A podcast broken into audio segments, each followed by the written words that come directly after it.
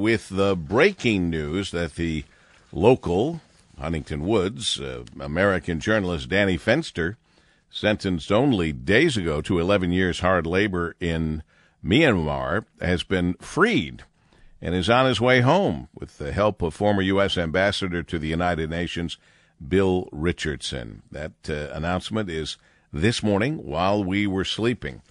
Uh, it did not yet make the Crain's printed edition, but I'll bet it's going to be on the online edition at crainsdetroit.com. And Monday mornings, we check in with the folks from Crain. Kelly Root, Crain's Detroit Business Executive Editor, with us this morning. Good morning, Kelly. Good morning. Boy, that is great news to wake up to, Paul W., I must say. Isn't that something? And he was just, what, 11, 11 days ago, uh, sentenced to hard labor uh, for yeah. years, and uh, and boom, he's out. So uh, that's excellent news. We'll have more on it as it becomes uh, available, maybe even speak with some of his family members. Uh, to our Crain's Detroit business, manufacturers boosting pay and bonuses because they need to to lure workers. Absolutely, this is a, an ongoing story for us that we've been covering for some time. It's it's a challenging time to be a manufacturer, as you know. The demand is high, but labor and supply chain issues are continuing to be, um, you know, to be a problem. And our reporter Kurt Nagl did a pretty in-depth story this week about um, efforts that manufacturers are using to, uh, you know, to get workers uh, engaged. Uh, the, the, surveys have showed that hourly production and skilled trade workers have been the hardest to find and hold on to. Uh, more than 70% of the companies that uh, were surveyed recently uh, by an equipment suppliers association said that they boosted pay and 20% boosted benefits, and um, pretty much everybody is offering some sort of signing bonus. We talked to uh, an automotive seating manufacturer in Detroit, Bridgewater Interiors. They have a plant in Warren um, that you know usually operates with about 1,100 employees. Well, actually, down they operate with 1,300 employees. They were down to 1,100 this summer, and so they um, they offered a signing bonus of three thousand dollars for new hires, and they've increased hourly wages um, to seventeen fifty.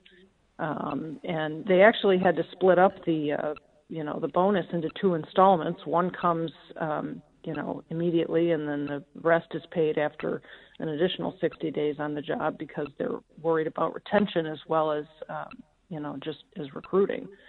So it's uh, it's pretty it's pretty uh, competitive out there. In fact, there was a survey, uh, the National Bureau of Labor Statistics surveyed that average non supervisory hourly wages in manufacturing are up to $24 an hour. Um, and they were, you know, $20 an hour in August 2016. So it seems that money is uh, money talks when it comes to uh, getting employees to stay on the on the line in manufacturing. Gee, and just think those people making $24 an hour think it's great until they go to fill up their car and it's going to cost them $24 a gallon. Uh, anyway, uh, only kind of kidding. All right, let's move on. Uh, Kelly Root, Crain's Detroit Business, uh, executive editor. A lot of people are money, putting their money, uh, then watching it go up in smoke. Yes, absolutely. Um, Annalise Frank, our cannabis reporter, has a story this week about how um, more banks and credit unions are tentatively taking steps into working with cannabis companies. Um, it's kind of a, a, a difficult position for banks to be in right now because while it's legal in Michigan, it's not legal federally, and so there are concerns by you know traditional banking organizations about handling cannabis money. Um, but it is a growing industry, as we have talked about previously. Um, nearly $125 million worth of recreational cannabis was sold in Michigan in September. That's up from 60 million the previous year. So there's a lot of money to be made in it, but um, there there is concern about dealing with um, you know cannabis-related uh, funds and companies.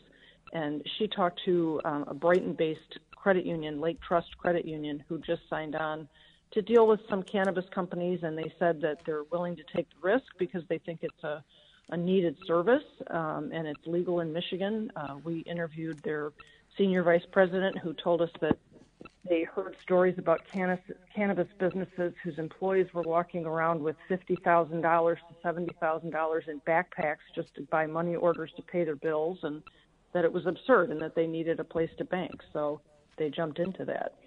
Apparently, there's a you know you need to provide banks need to provide documentation um, to provide you know to prove that this money isn't being used for illegal activities or money laundering or whatever. So there's a higher level of uh, you know, a, a verification that goes along with, you know, banking for cannabis companies.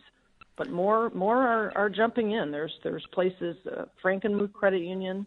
Uh, there's a Royal Oak-based Citizen State Bank that's doing this. Uh, Blue Ox Credit Union in Battle Creek. Uh, Level One Bancorp in Farmington Hills. So there are a growing number of places that are willing to take this risk. And speaking of jumping in, more and more people are believing they're going to be able to continue to work from home or at least work from home occasionally, which certainly uh, we all do, although we're getting new studios. And uh, therefore, people are actually investing in what they used to call their home office to make it more like an office office.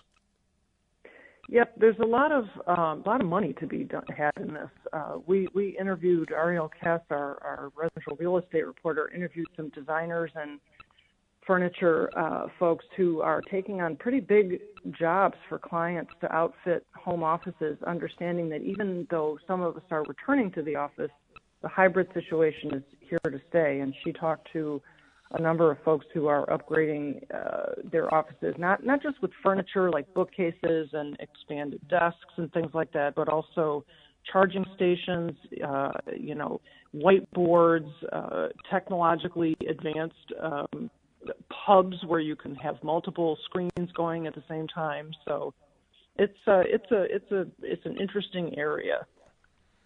Well, it is indeed, and I do believe that uh, for some people, staying at home will be what they'll do from now on. But a lot of people will have that hybrid mix of uh, going to the office and uh, also staying home. Uh, appreciate you kicking off the week on the right foot, as you always do, Kelly Root, for Crain's Detroit Business as the executive editor. We'll look forward to next Monday. Absolutely. Thanks, Paul W.